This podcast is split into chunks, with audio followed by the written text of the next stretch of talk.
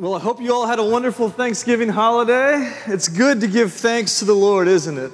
It feels good to know that our sovereign God is a good God who has provided many, many good blessings for us. I always marvel at my, my friends who don't believe in a God, who are skeptics and atheists and unbelievers who tend to celebrate Thanksgiving. I ask them, To whom are you giving thanks. And I've gotten replies like, well, we like to thank the universe. Then I say, you're not an atheist. You worship the universe as your God who provides good things for you, as the giver of blessings to you. You can't really be an atheist and give thanks. So it's a terrible moment for an atheist, G.K. Chesterton says, when something so profoundly beautiful happens to them and they have no one to thank. So it is good to believe in a good God that we know is the provider of all those good blessings. And I am thankful at this season when Richard asked us to consider what we're thankful for.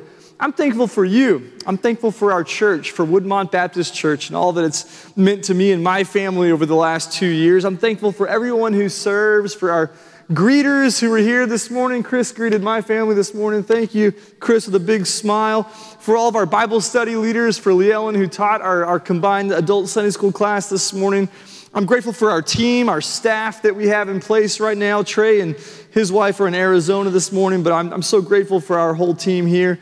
I'm grateful for those who assist our senior adults, Calvin driving the bus week in, week out, those who help get our senior adults here and safely in the building and get them home. And I'm grateful for those who teach children and youth and, and preschoolers uh, who serve my family in particular, and those who have a passion for college students. I'm thankful for those who sing in the choir and help lead in, in worship and for the security team and for the food pantry folks, for the burro bags, for the deacons who serve, our deacon chair. Uh, uh, the last three years that, that I've been here, we've had just three godly, humble men who have served as deacon chairman who I have really been grateful for. For all of our committee members and team members, thank you. I'm grateful for the work that you do to advance the kingdom through Woodmont Baptist Church.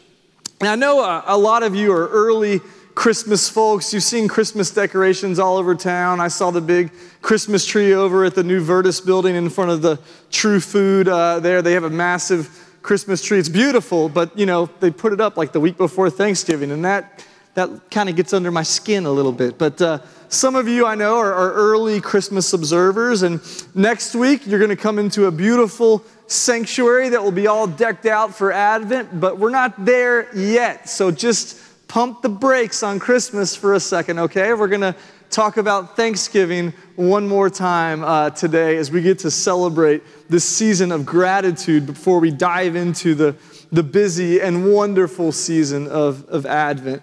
So, I want to spend some more time exploring this, this topic of Thanksgiving. And our text is one that many of you are familiar with. It's from the first uh, letter to the Thessalonians, three short verses, chapter 5, verses 16 through 18. So if you would stand with me if you're able to, in honor of God's word, as I read these three powerful commandments from the Holy Scriptures this morning. 1 Corinthians 5, starting in verse 16. Rejoice always, pray without ceasing, give thanks in all circumstances for this is the will of God in Christ Jesus for you. This is the word of the Lord. Thanks be to God. You may have a seat. I don't know about you, but I have a hard time uh, being told what to do. I don't enjoy people telling me what I should do. Just ask my mom. She would be the first to tell you that that just kind of gets under my skin as well as early Christmas celebrating. I, I have a hard time when, when people boss me around or order me about. I, in my fallen nature, you know, in my human arrogance and pride, I like to do my own thing. I like to decide for myself what is best and do that. But God's not done with me yet. And as I am being conformed to His likeness, and as I am growing in grace, and maybe as I grow up a little bit as well, I'm learning to trust the commands of Scripture, the imperatives that we see given to us in God's Word.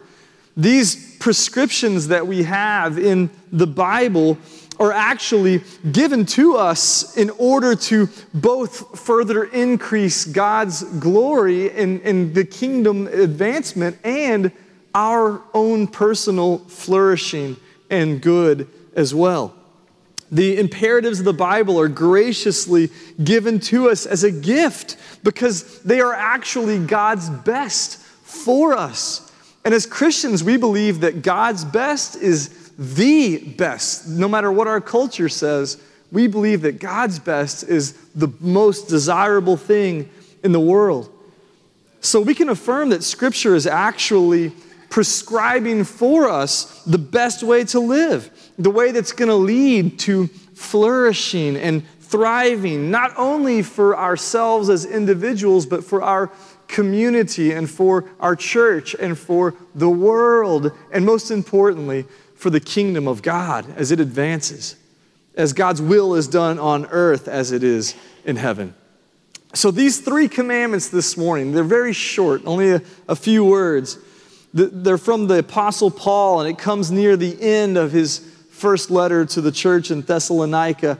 We happen to have church members who've spent the last 12 years in Thessalonica, which is now Thessaloniki in, in Greece. And they're with family in Iowa this morning, so they're not here to correct my pronunciation, which is great. But it's a big city today, Thessaloniki. Eric Titchener was telling me that there's over a million people in the greater metro area of Thessaloniki. Who's been there? Anybody been to Thessaloniki? Wow, a bunch of you. Awesome. That's fantastic. Sarah, I didn't know you've been too. That's, that's great. A lot of you guys have been and served there with the Titcheners in Thessaloniki and see what God's doing there. And it was a big city back in Paul's day, too. We know that it was a, a situated on a central strategic sh- trade route, both east and west on the Egnatian Way, but it also was a major port city. You've seen, those of you who've been there, how it's on the sea there, the Aegean Sea. And therefore, it was a mission field with a ton of potential to impact the world. I was talking with someone just yesterday in, in Morgan's family at Thanksgiving about how Jesus strategically went to these areas that were situated on trade routes because in God's sovereignty, He knew the spread of the gospel would go through natural means as people moved throughout the, the known world at that time. So in Thessalonica, there was already a, a sizable Jewish population when Paul showed up and, and he brought Timothy and Silas with him. And as was their custom, they went first to the synagogue to explain to the, the Jewish people from their own scriptures how the Messiah had indeed been sent to earth by God, and he had come to fulfill, not to abolish, but to fulfill all the Hebrew scriptures. And Jesus Christ, Yeshua, Mashiach, he was the Lamb without blemish, whose blood had made atonement for God's people once and for all. So, of course, many of these Jews and even some God fearing Gentiles we read in Acts 17 believed in Thessalonica and they accepted this good news, this gospel message of Jesus Christ. And so, Paul and his associates planted First Baptist Church Thessalonica. And then the government officials, of course, cracked down on this new sect, they called it, of Christianity. And so, Paul and, and his friends had to flee and they, they left Thessalonica, but just a few months later, Paul wrote this first letter to this fledgling congregation as a means of encouragement and also instruction uh, in correcting some theological issues that they had had concerning the end times and those kinds of things. But here in chapter 5, he gives this church three key directives, three commandments for living the Christian life. Rejoice always. Pray without ceasing, and give thanks in all circumstances, for this is the will of God in Christ Jesus for you. Joy, prayer, thanksgiving. These should be the, the hallmarks of any Christ follower. Look at Philippians uh, chapter 1, verses 3 and 4. When Paul begins this letter to the church in Philippi, he himself exhibits each one of these traits as he writes. He says in verse 3 I thank my God in all my remembrance of you, always in every prayer of mine for you all, making my prayer with joy. You see joy, prayer, and thanksgiving all in those verses. But think about the godliest people that you know for a minute here, okay? When I think about the heroes of my, my you know, the heroes of Christianity in my life that I've been privileged to know and walk with as friends, they all exhibit these three traits. They are joyful people beyond belief. They are constantly prayerful people leaning on the everlasting promises of God. And they are immensely thankful and gracious, grateful people. All three of those things are the marks of a mature Christian. The Christian life is not meant to be a miserable life, is it? We're not calling someone to be a, hermit and to be miserable for the rest of their lives. We're calling someone, even if they are a hermit, to flourish and to thrive. It's not a bad way to live, joyful, prayerful, and grateful, is it? Therefore, Christians are to be full, first and foremost, of joy. You know, joy is listed as one of the fruits of the Spirit in Galatians 5. It's not something that we can whip up on our own, it's not something that we can just produce. Be joyful, be joyful. It's the gracious gift of the Spirit in us who brings joy to fruition in our lives each and every day. The Spirit is the one who, when the rest of the world would panic and despair, the Spirit whispers to our souls, Be joyful. Be joyful, for I have overcome the world. You have nothing to fear.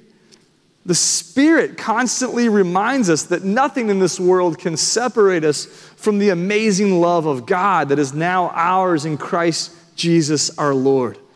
Nothing in this world can steal our joy because our joy is rooted somewhere else.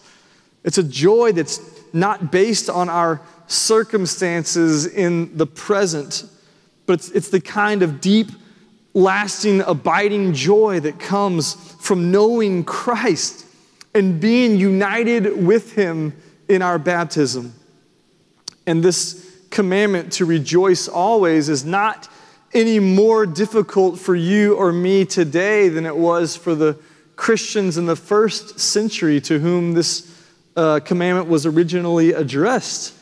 You think about what they were enduring, right? Systemic persecution throughout the Roman Empire, often leading to imprisonment or death, horrendous torture and death. Some of them died as gladiators in the circus and in the arenas. It's, it, when you think about what we are enduring today compared to that, we have no right to complain. Even Paul, who often wrote from prison, or under house arrest would sing and laugh in the face of trials, knowing that God's good purposes were being worked out in his own life. His chains served to advance the gospel, he said. Look at Romans chapter 5, verse 3. Here, in the first two verses, he talks about our, our future hope and how we rejoice in our right standing with God, both now and forever, and the, the future hope of glory we have. And not only that, he says, but we also rejoice in our present sufferings, knowing that suffering produces endurance, and endurance produces character, and character produces hope. And hope does not put us to shame because God's love has been poured into our hearts through the Holy Spirit who's been given to us. You see, rejoicing in the midst of suffering is entirely possible for Christians because we know that God does not waste pain. We can be confident that in our suffering, God will somehow redeem and use our pain for both our good and God's glory.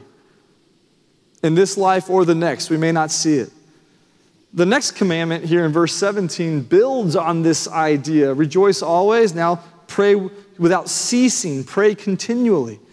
You know, prayer is the constant reminder that God is in charge and we are not. It's being aware of our dependence on God's perfect power and provision, every minute of every day. When we pray, we're expressing reliance not on our own feeble strength, but on God's omnipotent strength. So prayer actually removes the barriers from our joy.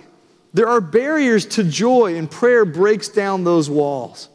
You know, a general spirit of prayerfulness. You think about the heroes of the faith that you know that, that spirit of constantly being in prayer will inevitably overflow in joy as the prayer is reminded of God's goodness and present grace in their lives. So, this commandment to always be in prayer doesn't mean to walk around always going, Dear God, please help me to have a good day. Please, you know, guide. That's not what it's talking about here. To pray continually is, is to what I had a professor in college who defined prayer as simply moving your head into your heart. To bring your anxious thoughts down into the sacred space where the indwelling of the Holy Spirit fills you up. That is prayer. To be constantly aware of God's presence through the Holy Spirit in your life. That is to be constantly in a position of prayer where we humbly submit our thoughts to the Holy Spirit inside of us. And that brings us to the final command, which is our point today to give thanks in all circumstances. Again, this is not really a separate commandment, it's, it's part of this trio of instructions that all spring forth out of the great central truth of the gospel, the good news of Jesus. Being ever joyful, ever prayerful, ever grateful. It's not about doing three different things. It's, it's about living a singular kind of life that is centered on the good news of Jesus Christ and built on the foundation of faith in Him. That's why, you know, commentators, when they look at verse 18 here and they, they say that Paul says, For this is God's will for you in Christ Jesus. He, he's referring to all three of these things, not just being grateful, but these are all part of the same kind of life. It's God's good will for you to flourish by living joyfully, prayerfully, and gratefully, no matter what your present circumstances may be. You know, when I was in college, I had the amazing privilege of returning to Australia. I went to Australia when I was a senior in high school, which was crazy, for 10 days. It was amazing.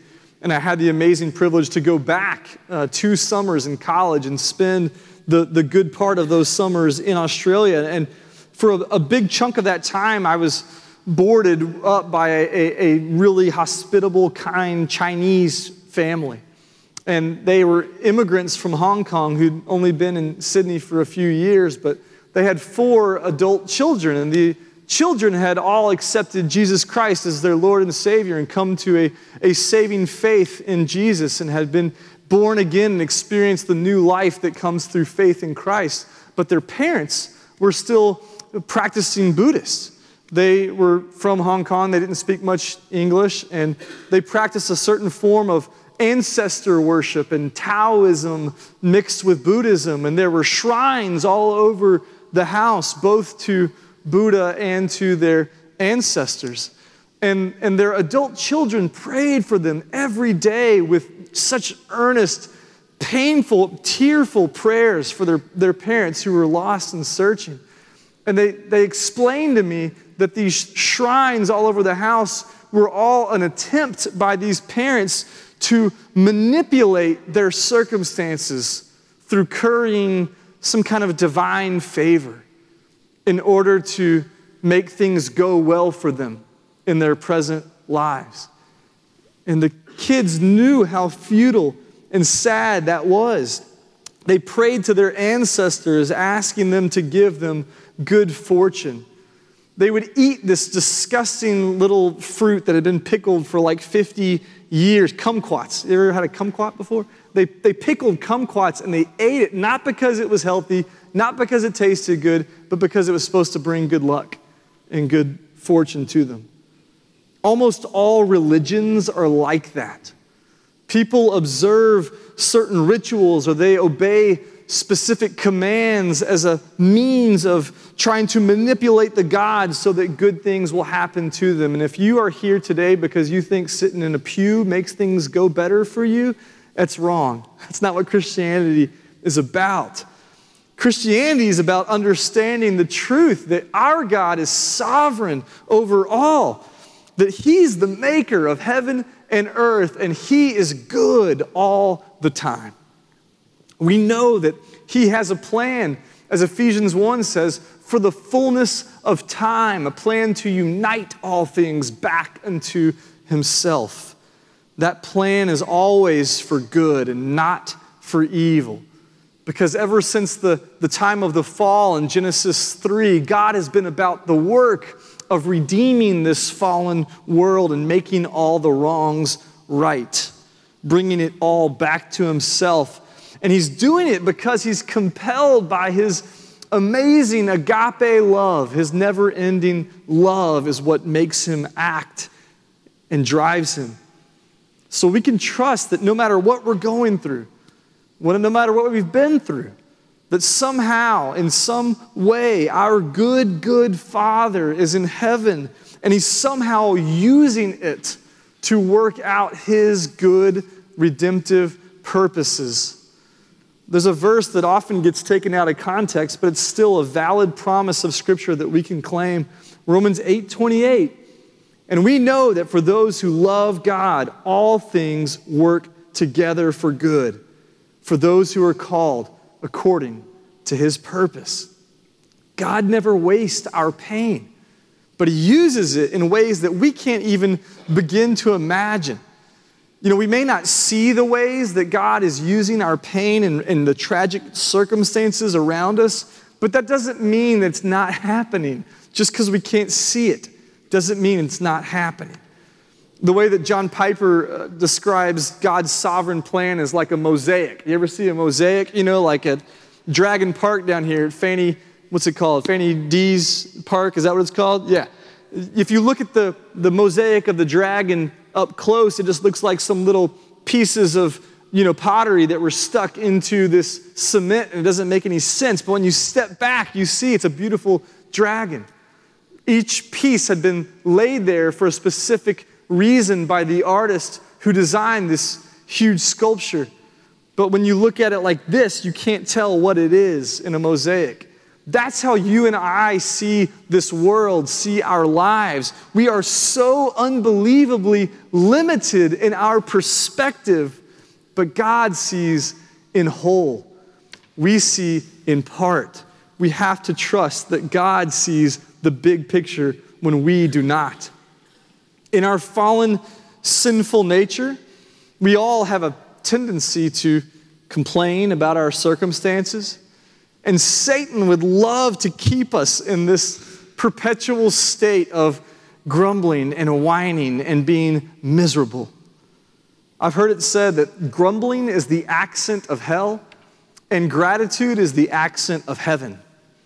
I think that's true. We can't be productive for the kingdom when we're focused inward and whining about our circumstances. But there is a cure. I mentioned at our Thanksgiving banquet, which, by the way, was awesome. Thank you to all who helped make that such a wonderful time of, of celebrating what God's done in our lives as individuals and as a church. But I mentioned there that gratitude, which is being thankful for the reality of all the amazing ways that God has indeed blessed us that that is God's prescription for much of what ails us in our world. Sheer gratitude can be the supernatural antidote for our sinful inclination to grumble and whine about our own condition. That, that fallen state of being curved in on ourselves robs us of our joy, of our hope, and of our ability to be used by God to advance His kingdom on earth as it is in heaven. Now, I know that many of you here have gone through or are going through incredibly difficult circumstances. The reality is that we all have our issues. Every family has their issues. Sin wreaks havoc on all of us, on our marriages, our children, our jobs, our finances, our health. Outwardly, we're wasting away, but inwardly, we're being renewed day by day. I don't want to minimize the very real and present pain that many of you are walking through, but I do want you to know that pain is not the end. Your pain doesn't define you, and your pain is not going to be wasted. It's God's will for us to give thanks instead of giving up. There's an old preacher that some of you have heard of, John Claypool. He was he grew up in Nashville, but he was the pastor at Crescent Hill Baptist Church in Louisville about the same time that this church called a young preacher named Bill Sherman. And Reverend Claypool was living in Louisville in 1968 with his wife and their two young children. They had a 10 year old son named Rowan and an 8 year old daughter named Laura Lou. And that year, Laura Lou was diagnosed with an aggressive form of leukemia, and 18 months later, she died. I can't fathom that kind of grief, but I understand that there are several of you here who've experienced similar kinds of, of loss and, and tragedy in your lives, and, and even worse than that. And I know it's normal in these times to question God, His presence, His goodness, even His very existence in times like those. But Reverend Claypool, full of the hope of the gospel, got up in front of his congregation only four short weeks after Laura Lou's death. And he stood behind the pulpit and delivered a sermon called Life is Gift. In it, he told a story about a old Bendix washing machine. I've never heard of a Bendix washing machine. Anybody heard of Bendix? You know what Bendix? Carlton's nodding his head. He knows what I'm talking about.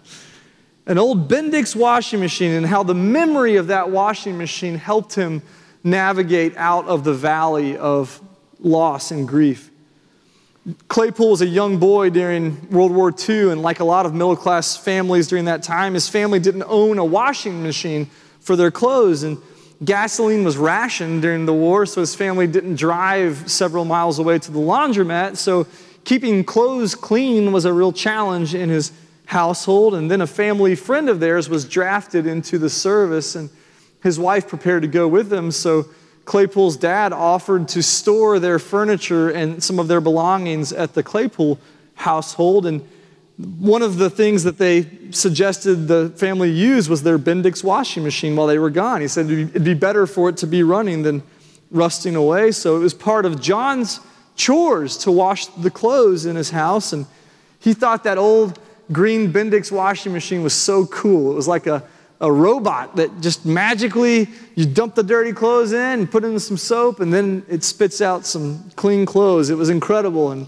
he really developed an affinity for this machine. But when the war ended a few years later, their friends returned. And in the meantime, John was a young kid. He'd forgotten how they even came by the washing machine, and they'd had it for five years. So when they came to take it back, John was mad about it, and he let everybody know he was mad about it. And his mother, wise as moms are, she sat him down and said, Now, wait a minute, John, you must remember that machine never belonged to us in the first place, that we got to even use it at all, was a, a gift. So instead of being mad that it's being taken away now, let's just use this occasion to be grateful that we had it at all. In those days following Laura Lou's death, the Lord brought the Bendix washing machine back to John's memory. He realized how important gratitude was in times like these. In the sermon, he said, I'm here to testify that this is the only way out of the valley of loss. When I remember that Laura Lou was a gift, pure and simple, something I neither earned nor deserved nor had a right to. And when I remember that the appropriate response to a gift, even when it is taken away, is gratitude, then I am better able to try and thank God that I was ever given her in the first place. His precious daughter, just like all of life, was a gift, unearned, undeserved, and freely given by the giver of all good gifts. When he realized that simple fact, everything changed for him. He could now begin healing from this deep tragedy of her loss by focusing instead on the amazing wonder of her life. He started to see Laura Lou as a marvelous gift from God that he was fortunate enough to share for a time. And by God's grace, he somehow was able to feel grateful. He found supernatural strength and healing. He said at the end of the sermon, if we're willing, the experience of grief can deepen and widen our ability to participate in life. We can become more grateful for the gifts we've been given, more open handed in our handling of the events of life, more sensitive to the whole mysterious process of life, and more trusting in our adventure with God. You know, I've never had to walk down that kind of path of grief that John Claypool walked down. I pray I never have to, but I know this that when I intentionally make a concerted effort to live more joyfully, more prayerfully, and most importantly, I think, more gratefully, then I am more satisfied and more happy than any earthly circumstance could make me. I am then at home in Christ. I'm walking closely with the Spirit who indwells my soul walking in prayer and in unspeakable joy that no earthly circumstance can rob me of. So let me just close quickly by giving you three practical reminders that can help us live in obedience to God's will. If this is God's will for us, how do we do it? Well, first, remember to take the long view. The book of James reminds us that this life is but a mist, it's a vapor that appears for a little bit and then is gone forever. You know, Herschel came in my office this morning and said, I said, How's your Thanksgiving? He said, Nathan, where does the time go? it flies. We need an eternal perspective. I preached just last week on the amazing future hope that we have in the new creation when Jesus returns and fixes everything that's wrong with this world. Whatever we're going through now, pale, just pales in comparison to that glorious future. 2 Corinthians chapter 4, verse 17 says, For this light momentary affliction, remember he's writing from prison. this is light. This is momentary. This light momentary affliction is preparing for us an eternal weight of glory beyond all comparison. Do you believe that? I do. Second, remember that everything is gift. In our culture, we often hear that if we work hard for something, we can earn what we have and we can accumulate a lot. The American dream. That's not what the Bible says is best for us. And I can tell you, anyone who's seen a dog catch the car that they're chasing, catching the American dream ain't all that great. The reality is that our sinful state only deserves one thing death. That means that each breath that we take is not earned or deserved, but it is a gift of God's grace alone, and we should come to see it that way. Finally, third thing is remember that God is God and we are not. Let Him be God. You don't have to. You can't. I can't. Let's trust that God sees the big picture when we are so limited in looking at the grand mosaic of this life. But we know the artist, and he's putting together a beautiful scene that one day we will behold with him and we will know in full as he does. So if you're struggling today, don't give up. Try to remember our future glory, the glorious new creation that we're heading towards.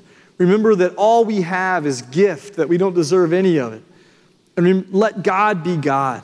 He'll build the mosaic, never wasting any of our pain or tragedy, but using it to further His beautiful design. Let's pray. Lord God, our hearts are full of gratitude this morning. We come before you keenly aware that nothing that we have is because of any good thing that we've done, but it's all by your grace and by your love. God, we thank you that you have overcome this world so that when we experience tribulation that inevitably comes, we can take heart knowing that you have overcome the world, that you do not waste our pain or tragedy, but you weave it somehow into this tapestry that you are making that only you can see the whole of. God, forgive us for thinking that we are in charge, that we are sovereign, when our view is so limited to our periphery. What we see is such a small part of the whole. God, I thank you that you are the master artist. I pray that you would help us to trust you more. May we step off the, the, the, the throne of our life and allow you to be in your rightful place of sovereign Lord as you make this beautiful mosaic out of our pain and tragedy, using it all for your grace and for your glory. God, I pray that you would show us more and more what it looks like to walk in joy always, in prayer always, and in gratitude always. May we flourish and thrive the way that you would have us to, as is your good will for us. We love you. We pray these things in the high and holy name of our Lord Jesus Christ. Amen. This time, we're going to have a time of invitation. If you've never accepted the free gift of salvation that comes by grace through faith in Jesus Christ, I'd love to talk with you about that right now. If you feel the Spirit working on your heart and you know you need to accept Him, come forward and talk to me about that during our invitation time. If you just want to come pray, maybe you have been in that valley of grief and pain and you've never really come out of it, and you know that God is calling you just to be grateful and to, to, to respond in gratitude to the tragedy that's occurred in your life, and you're willing to take that. It's not easy. I don't want to minimize that. It's so hard, and you can't do it on your own strength. Only the, the, the grace of the Spirit within you can allow you to step out of that valley and to say, Thank you, God, for whatever I've been through. I thank you. I'm just grateful for everything. You know, when I talk to Al Dowdy over here, and I He's been through so much in his life. And when I say, How are you, Al? and I say it with a concerned face, he says, I'm so blessed. I'm so grateful. That just reminds me uh, of how blessed and grateful I should be. Uh, if that's you this morning and you want to come pray at the altar, it'll be open as well. If you want to join Woodmont Baptist Church and you're ready to, to take that plunge and become a member of our church and, and become an active part of what the Lord's doing here, and become uh, accountable to the church as a member of this body of Christ, I'd love to talk with you about that as well. Whatever it is that you need to do, let's stand and sing. There is a Redeemer. Thank you, God. Let's sing.